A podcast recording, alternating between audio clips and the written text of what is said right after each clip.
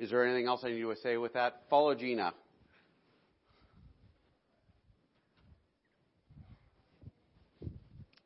I,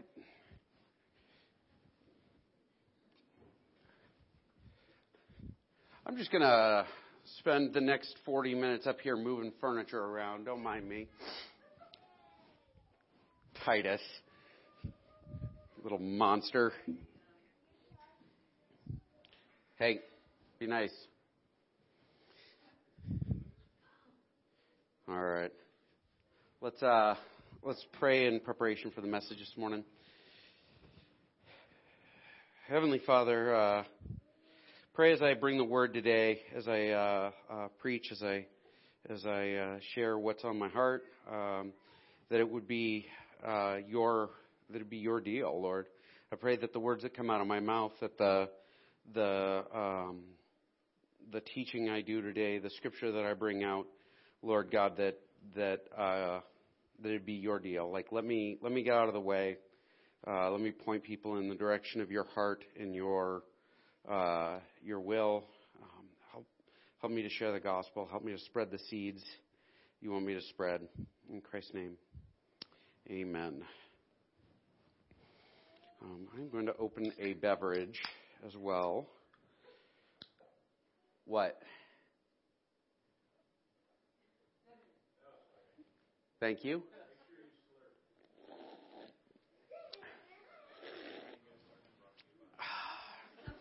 I don't have a sponsorship yet. I tried to get a Nike one, but yeah, that didn't work out. Um, so uh, I, when I was in college, um, I was a pre-seminary student in school, uh, and I had to stop being pre-seminary because I uh, could not learn Greek and Hebrew. I, I was doing so badly in those classes. I was given a, a passing grade, actually just in Greek, not in Hebrew, just Greek. I hadn't even gotten to Hebrew yet. Um, the, uh, the the Greek class I took, I did so poorly that when I took the final, the professor called me into his office. Uh, he was the dean of students, and he had gone to school with my dad. And uh, um, he uh, he said to me, he said, "Well, because I I know and like your dad, I'm not going to fail you, but you're getting a D minus minus." and you are going to agree not to take Greek again at the school. And so I didn't. Um, I I was uh, I was not very focused. I was not a very good student. I was kind of all over the place. And um, one of the things that I did a lot of was sleep late. Um, my na- natural inclination is to be up late and sleep late. Uh, and so uh, they had this chapel service they would do um, two three times a week. I don't even remember, which says bad things about my memory of it. Um, but at that chapel service, they had uh, they would have guest speakers in from you know, the, the Reformed Church or from different backgrounds, people from Holland, because it was kind of a Dutch school. Uh, a lot of blonde hair, blue eye uh, folks. I fit right in. Um, and and one day I I heard about a speaker, and everybody was very excited, and I had no idea who she was. And I very intentionally did not ask because I was embarrassed. You ever get that where everybody knows who someone is, and you're like the only guy who doesn't? Um, and, and so I very intentionally didn't ask, and they, all this talk, all this buzz, everybody knew exactly who she was, and, and she was speaking at chapel, and I heard afterwards that the hallways were full of people, and they had like stuffed everybody who could possibly fit in, and they were in the hallways outside, and even like on the porch outside. Uh, because the speaker was, was Corrie ten Boom, um, who I've talked about in sermons a bunch of times. I had no idea who she was. None. I had the opportunity to see this woman talk. She was uh, a Dutch Christian who ended up in a concentration camp and survived and wrote a bunch of books and preached all over Europe and uh, is one of my heroes today. And 20, well, wait a minute, I was in college, so 15 years ago. uh, 20 some odd years ago, I had no idea who she was. And I had this opportunity. It was just not long before she passed away, I had this once in a lifetime opportunity to see this person who is a spiritual giant who had been there and done that speak, and I slept late. That's a lot less funny from my side of the thing, and nobody laughed at it. um, the reason I'm talking about this is uh, we all live uh, in a time and place where things will happen around us and we will not know it until afterwards, right? We'll have opportunities to prepare. We'll have opportunities to grow. We'll have opportunities to engage with folks and influence their lives. Um, we'll have opportunities to develop relationships that help us grow. And you will not know when it matters until it's past. Um, and it is a hard, hard reality. It is one of the worst lessons to learn in life. And so, Lord willing, I'm going to share it with you all today. Uh, and maybe one or two of y'all get it. Uh, maybe most of you will. Probably most of y'all are smarter than me, so you don't have to screw up real bad. Uh, we're in to learn it. So we're in Acts where last week we talked about Stephen getting stoned. That would be executed for those of you who are really young and don't know any better. Uh, he was arrested for uh, preaching the gospel. And remember, what was Stephen hired to do? What was his job? Wait tables, not wipe tables, but I'm sure he had to wipe tables as well. There were very strict Jewish rules about that, so I'm sure you were referencing the Talmud in that situation. Thank you very much, Mr. Baumiller. Uh, the um, so his job was to wait tables, um, basically to make sure that charity was distributed to widows and that they were properly taken care of in the um, in the uh, the synagogues that specifically dealt with the Hellenists. Right? So this is the first point in the church's history where we see sort of a division beginning, where the Hellenists, sort of these Greek-speaking separate folks, and the Hebrew church, the more traditionally Jewish, living in um, Jerusalem kind of crowd, uh, where we first see a separation and something huge is about to happen. So Stephen has been preaching, he has been arguing, he's been debating, and he has been absolutely destroying anyone who comes near him because the Holy Spirit is speaking through him. And I suspect Stephen is trained, right? The awful thing about training is you don't know you need it until you need it, right? Um, you don't know you need to learn to do things until you know, unless you're brilliant or you have a great deal of foresight. And Stephen had been trained. Stephen had probably been trained very thoroughly as a Jewish man, and then um, very thoroughly as a new Christian as to how the Jewish faith that he held fit with the uh, coming of the Messiah and, and Christ's life, death, and resurrection.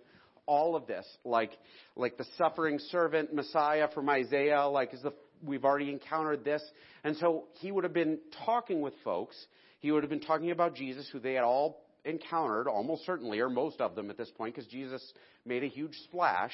And so he is arrested because they can't come up with anything to raise against him. This is the short version of this. I'm sorry, I know I'm talking a lot about something that I've talked about for weeks. Um, but it's it's going to get important here in a second. Okay, so Stephen is arrested. He's put on trial, and at his trial, he takes the opportunity to call out the people in front of him and preach.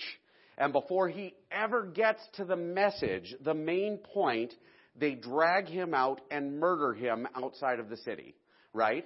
They're sort of in a mixed spot. It was a quasi according to Jewish law, but mostly not according to Jewish law kind of execution, and definitely against Roman law like murder um, that took place. They, they had no right legally by Roman law to do what they did. So, but they've taken him out in a very hasty execution. They execute him outside of town.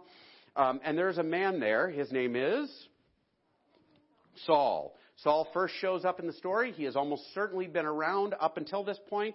He is a Greek speaking Jew, a Hellenized Jew, and so he would have been in the synagogues arguing with uh, Stephen, not Samuel, Stephen, and losing to him. And so he shows up at this point and he watches everybody's coats. Um, and so we're going to start off in Acts 1a, which is actually the last line from last week. Um, and Saul approved of their killing him.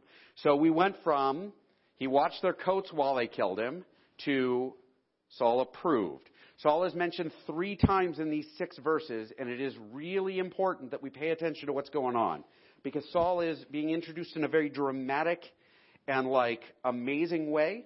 Uh, so Saul approved of their killing him. We go on. On that day, was it the next day? Was it the next week?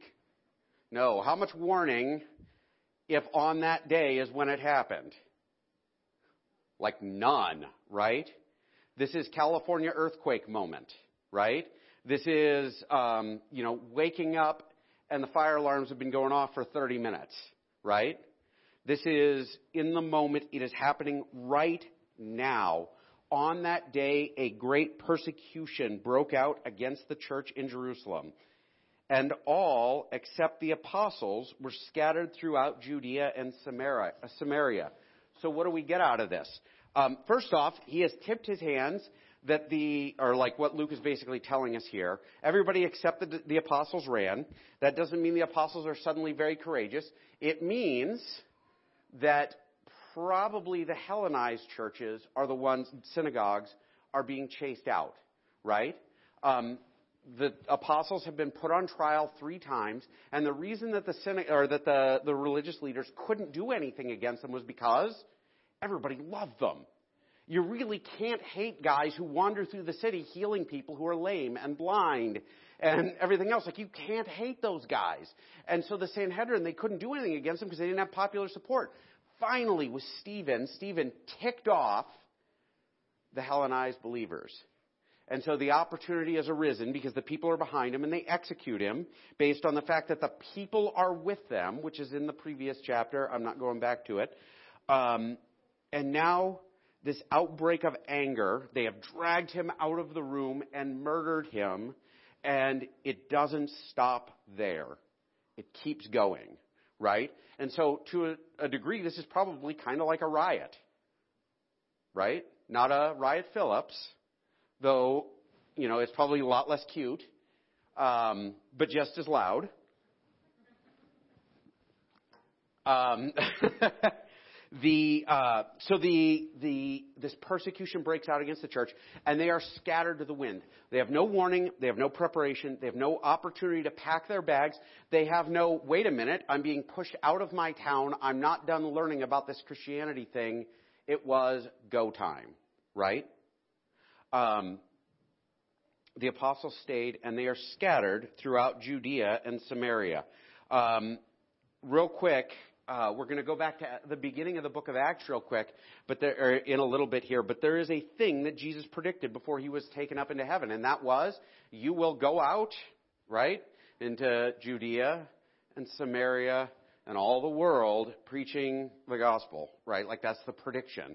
And so, like, it's happening, right? They knew it was going to happen. It, it was coming. But I'm suspecting that nobody sat around and said, maybe today is the day. Maybe I got work to do today. Maybe I need to be prepared. Maybe I need to, you know, be ready to jump. Um, godly men buried Stephen and mourned deeply for him. That is a weird transition, and it's kind of in a weird spot. And I'm only pointing it out because Luke did this on purpose, and it would be lazy and inappropriate of me to brush over it. Um, what's going on here is um, he was considered guilty by the Sanhedrin. Um, he was declared guilty by them and executed. It was illegal, right, according to Jewish law, it was illegal to bury and mourn a person who had been found guilty and executed for a crime. And so what they are doing here is it's illegal and it is like kind of courageous, right? I mean, because right now they're kicking in the doors of believers all over town and chasing them out. They're going to the synagogues and, and evicting the believers. And what do these men do? They go to Stephen's body, they collect it up, and they bury it. And everybody knew they buried it, and they mourned publicly. Um, how do we know they mourned publicly? Because it said they mourned right? Like everybody knew they were mourning. This type of mourning was a Jewish tradition. You would be very vocal and everything else, and they did it. This is not entirely unlike the, the burying of Jesus, which was also a really risky thing. The other thing is, as they're kicking in doors, nobody wants to be the guy who is associated with, you know, I mean, like hide is my first idea. People are going to try and hunt me down in town, right? That's why I have this door here so I can duck out the side if I need to. Um, the, but they, they did this thing. It was courageous. It was a sign of how devoted they were to him um, how significant of a man he was to them. And I would argue, um, it is my opinion, I think Stephen, um, I think Stephen helped these godly men grow. I think they did this because it, he was worthy of it to them. He had invested in them. That is my perspective. It makes the most sense to me as I read it, right? Because it's not as though Christians, you know, like, well, you're dead, that's the box you came in, don't worry, the resurrection's coming. Um, here they are. So they bury him. But Saul, third time, began to destroy the church. The word, um, well, hold on. Going from house to house, he dragged off both men and women and put them in prison. Um, destroy the church there. The word um, is the same word in Greek used for describing wild animals tearing someone up alive right? That's the um, there's that line from Jurassic Park, you know that oh they come at you not from the front but the sides and they cut you here, cut you here, and the point is you're alive when they start to eat you. That's the word. Got it? Like he is vicious, he is angry, he is less less a man than a beast at this point in what he is doing to the church. He is um, the emphasis that they're dragging off women too that is an extra level in Jewish society, right? Like they are going after these guys with both barrels. They're not holding anything back. For them to arrest women and take them to prison, potentially torture them, put them on trial, like this is a big deal. They're going after it with all they have. Saul is Saul is filled with hatred, right? That is not a small thing. Saul hates these people. And Saul is going after them with zeal because of his hatred for them. How much warning did they get? None. How much heads up? How much anything? They were prepared or they weren't. 8 4. Gotta love this. Those who had been scattered preached the word wherever they went. Um, the, the word there in Greek uh, is used that's used there for like scattered, preach the word wherever they went, is uh, is is scattered there is used like um, spreading seeds, right? So there's a farmer who goes out and he's spreading seeds and he's tossing them everywhere, and some land in rocks and some land in. That's the word here. They are scattered like seeds for planting. Um, I, I've talked about it before. Anybody who has driven past my house has noticed that I grow some very lovely flowers on my front lawn. Right? They're yellow. And I do love wildflowers. I'm allergic to them. I would have to set my lawn on fire to get rid of them. But what happens when I run them over with a lawnmower? And they come back more. You know why? Because those little white puffballs they spread, right? And those little floating seeds go everywhere. And then the next day I get out of bed and my freshly mowed lawn has new yellow flowers that I planted. Right? Well, you didn't plant them, not on purpose, but by running them over with the lawnmower, I scattered them and planted them. My dandelions don't get warning, they're ready. And so everywhere these guys go, they preach. Um, there might be the case that they were, um, you know, hey, we're going to die anyway, so let's do it, right? You know, it doesn't matter. It may have been just because, like, the Holy Spirit grabbed hold of them and that's what they did.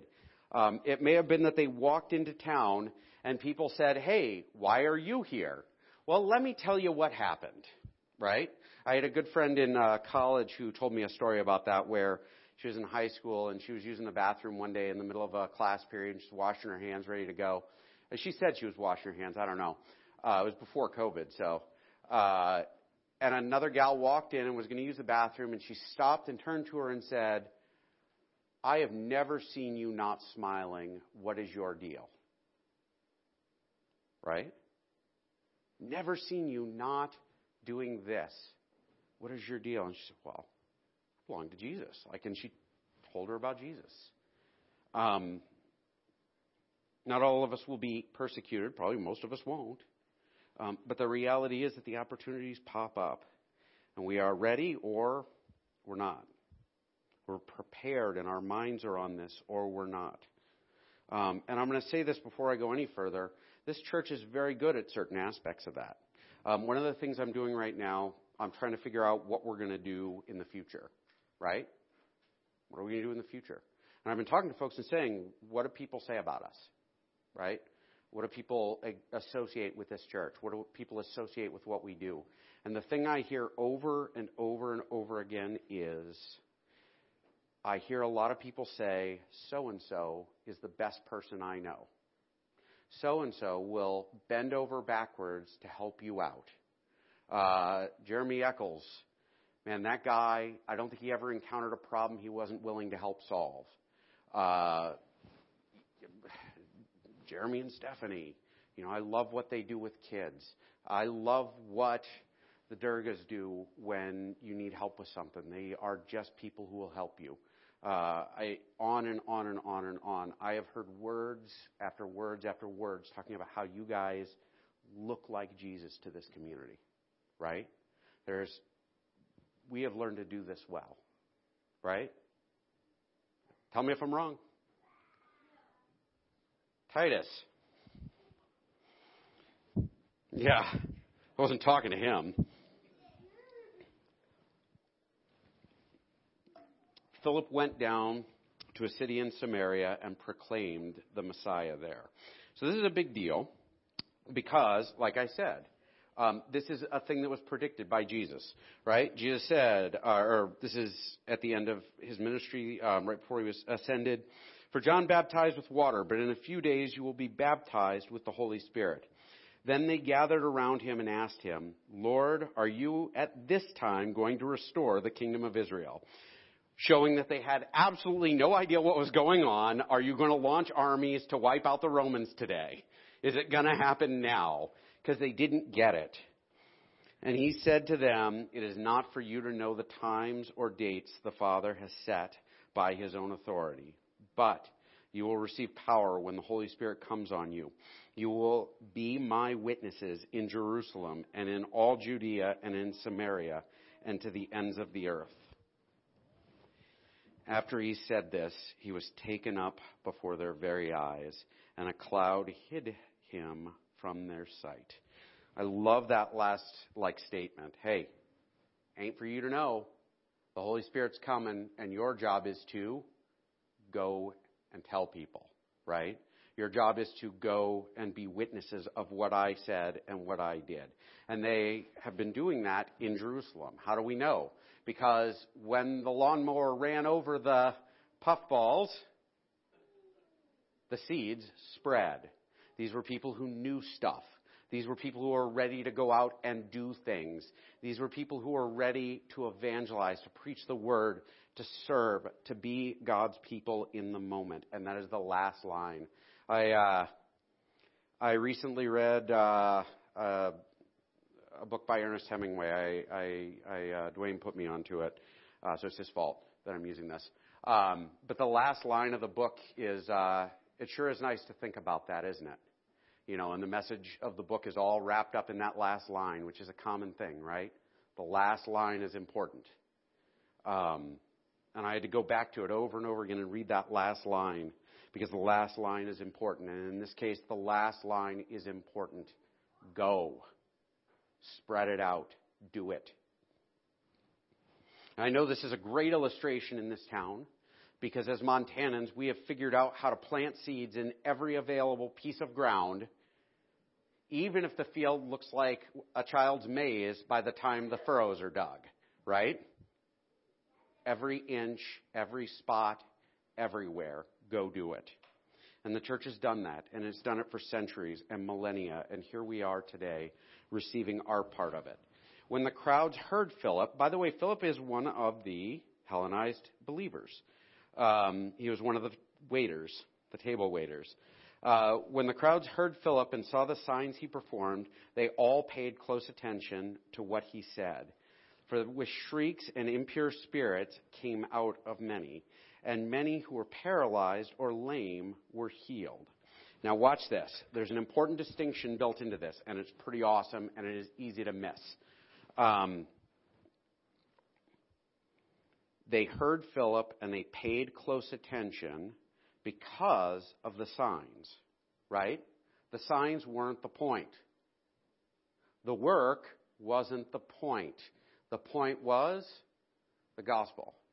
And we see that a lot of times in the modern church where, you know, on, on TBN, I guess is that the network? I don't know, I don't watch TV. Uh, TBN, like where, you know, Benny Hinn comes out and he's healing people and he doesn't preach the gospel, but he, he heals people. Um, you know, or, or Joel Osteen comes out and he doesn't preach the gospel, but he tells people, here's how you can be happy and self-fulfilled and, you know, fit in in the culture the best way possible. Like live your best life now. Nothing to do with the gospel, but he will heal people's hearts and scratch their itching ears. Um, because at that point in time, the sign is the point, right? Um, it is easy for churches to get lost in this. This church does a lot in the community. It's not me, it's y'all, right? We serve people, we take care of people. We um, have supported the food bank in big ways, right? We do stuff in the school. We do stuff with kids. We do stuff all over. Like there is stuff happening. But at the end of the day, if we lose sight and forget that the stuff isn't the point, we get lost. The point is the stuff that's being taught. We have to be trained and grow and learn and become holy and mature in our relationship with Christ and become the people who are ready to go out and spread seed. Because if you don't wait for the seeds to be ready, or if the seeds aren't ready, they don't grow, right? I, am sure there's a farming thing there, right? Like, you know, underdeveloped seeds or something. I, um, but they perform miracles and they preach the gospel. So there was great joy in that city. And that is our last line of this transitional section. Um, why was there great joy? There was great joy because they heard the gospel and they engaged it. Was there great joy because of healing? I'm sure it was a part of it. But I'm going to tell you, if I could heal somebody's lameness or their blindness or take every set of glasses off in the room or make heart disease go away or cancer or whatever, like if I could do that and do nothing else for you, you would still be slowly dying. Right? You would still eventually die. The gospel we have, the gospel I try to share that Jesus Christ died and took punishment for your sins and for my sins and for the sins of every horrible person out there I can't stand.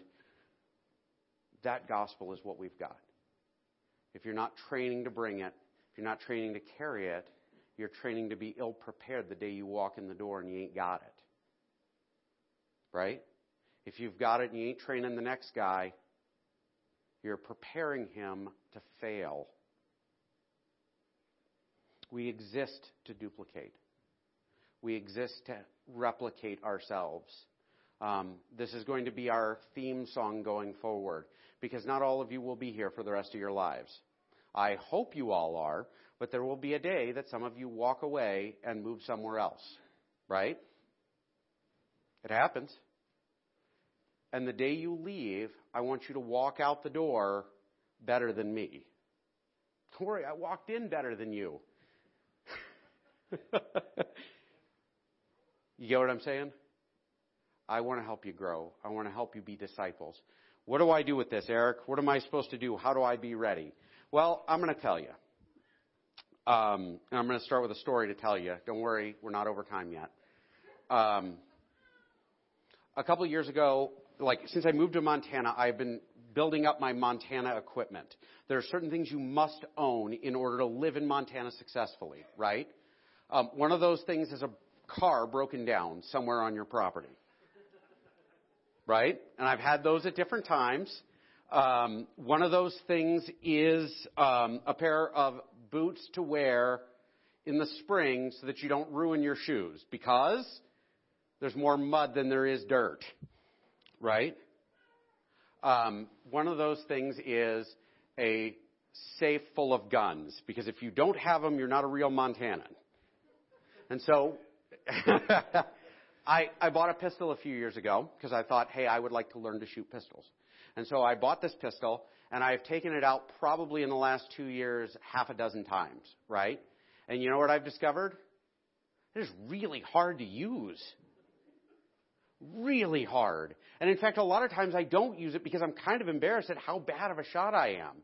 Like, I, I, I it is, it is, it is painful. I, I tried putting up a target earlier this, or last year, sorry. I start, tried putting up a target and shooting at it to see what I needed to adjust, and I didn't hit the box the target was on, so there was no adjusting. and so what I did was I went and I talked to Jeremy Eccles.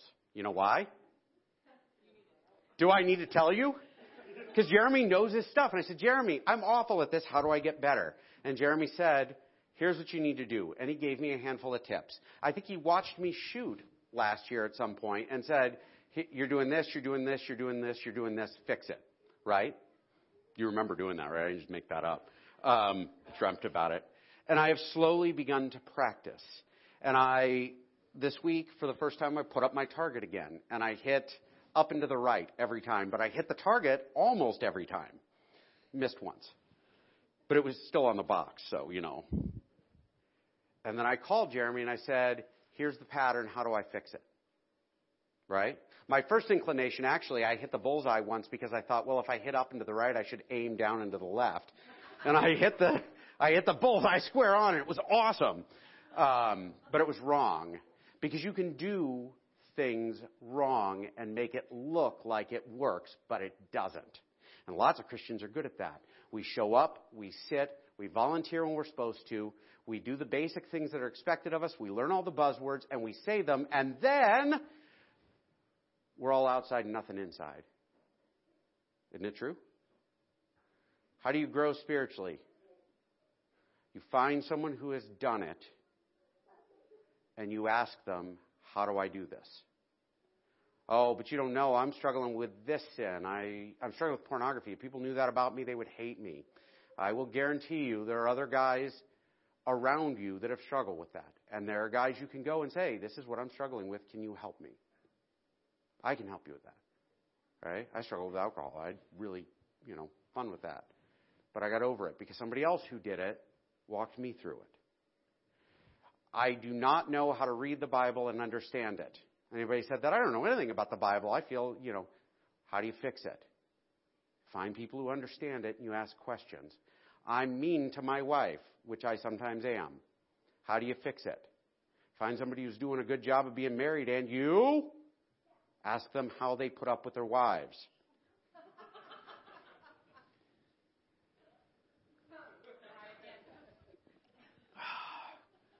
Um, what do you do doing, going forward? Some of you guys have areas where you're struggling or where you know you're falling short. You find somebody who can do it and you connect with them and you have conversations about it and then you figure out how to make it better. But I don't know anybody. Come talk to me. I'll tell you where they are. Right? I know all of you. I know, I know all of you. And I will tell you, there are people here who can help you grow. And it will not be me. Though hopefully I'm helping you grow today. Anyway, um, the other thing that you can look at and say, um, in relation to this, I feel strongly I should be doing something, but I'm not. Anybody have that? I, I have seeds and I'm not investing them in people around me. I have a desire to make young people better. I have a desire to engage seniors. I have a desire to serve in one way or another. Um, go do it.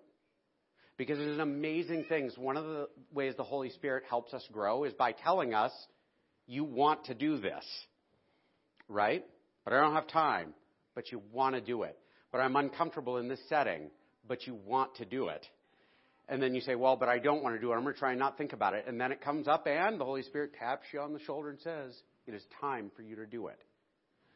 Consider this the Holy Spirit tapping you on the shoulder and saying, it is time to do it. There are folks all around you that need to grow.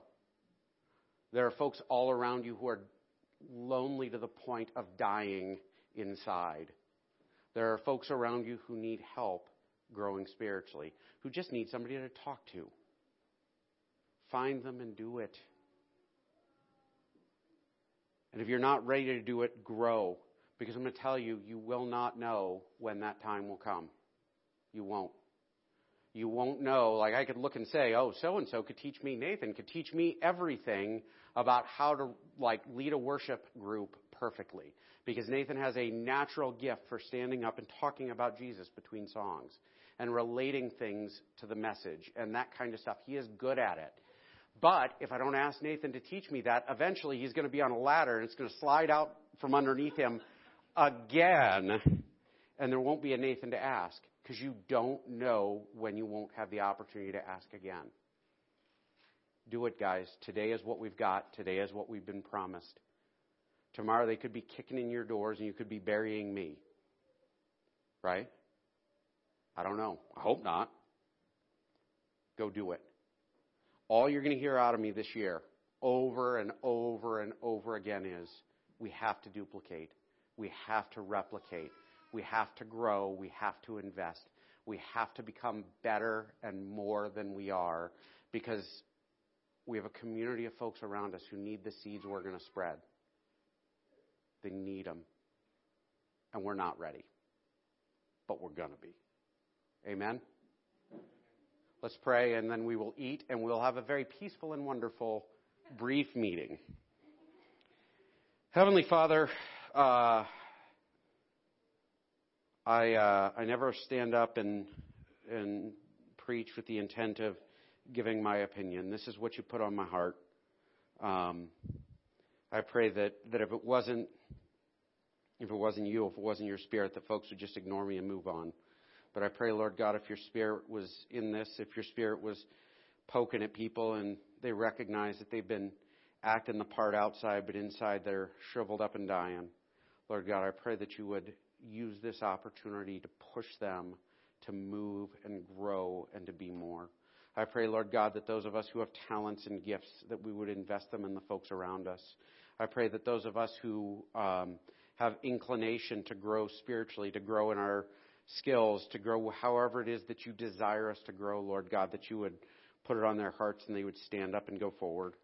Um, I pray this, pray this because this is what we're here for. It's written on the back wall. It's written on our hearts. It's the last thing you said before you left us.